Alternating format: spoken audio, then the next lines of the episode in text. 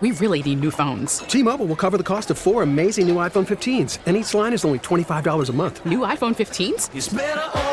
Only at T Mobile get four iPhone 15s on us and four lines for 25 bucks per line per month with eligible trade in when you switch.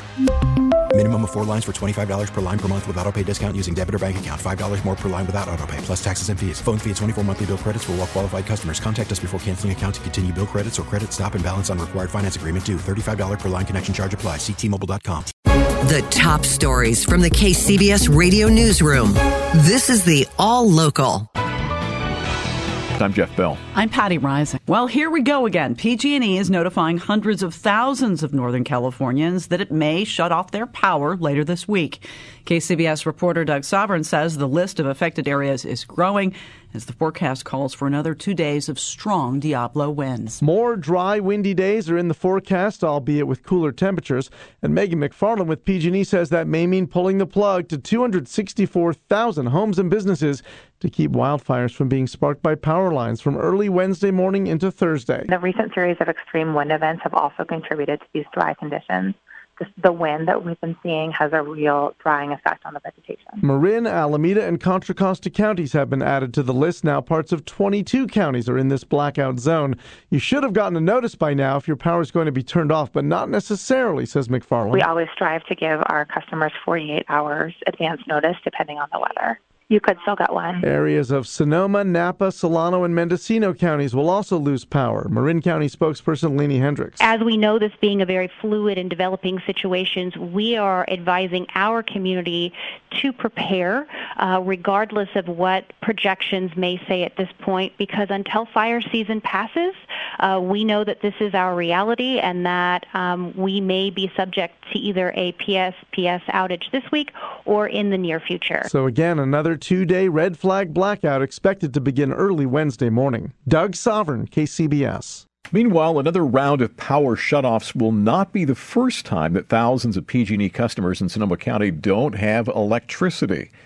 KCBS's Jeffrey Schaub reports from Santa Rosa to say it will be the fourth time that people there will be impacted, and they tell him they're up to here with PG&E. If you add up the three previous power shutoffs since early October, the 4,500 residents here at Oakmont Village had been without power for a combined eight days.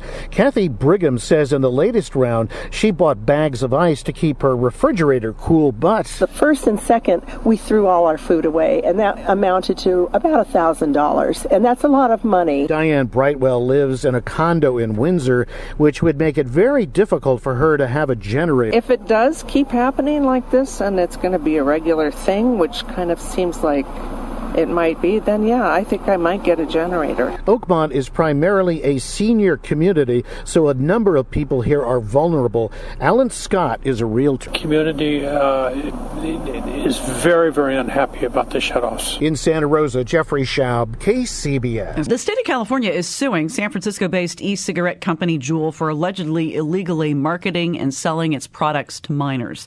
KCBS's Scott Lettieri reports on the suit announced today by State Attorney General Xavier Becerra. The suit alleges the company did not properly vet its customers and shipped thousands of products to shell customers and addresses, including one customer named Beer Can. Becerra says that Juul knew what they were doing and that their products ended up in the hands of teenagers. We will hold any company's feet to the fire for lying to our kids and fueling a public health crisis. Juul being widely blamed for fueling a teen vaping epidemic with its initial sweet nicotine products. The suit also alleges the company allowed minors to buy e cigarettes from its online store. One in every four high school students is using e cigarettes, is vaping. Just two years ago, that number was one in nine. It's the latest in a series of legal hassles for the company. Juul is also the target of a whistleblower lawsuit from a former executive. In an email statement sent to KCBS by the company, they said, quote, while we have not yet reviewed the complaint, we remain focused on resetting the vapor category in the U.S. and earning the trust of society. Unquote. In San Francisco, Scott Lettieri, KCBS. Subscribe to the All Local wherever you get your podcasts and stream us on your smart speaker 24 7 by saying Play KCBS Radio.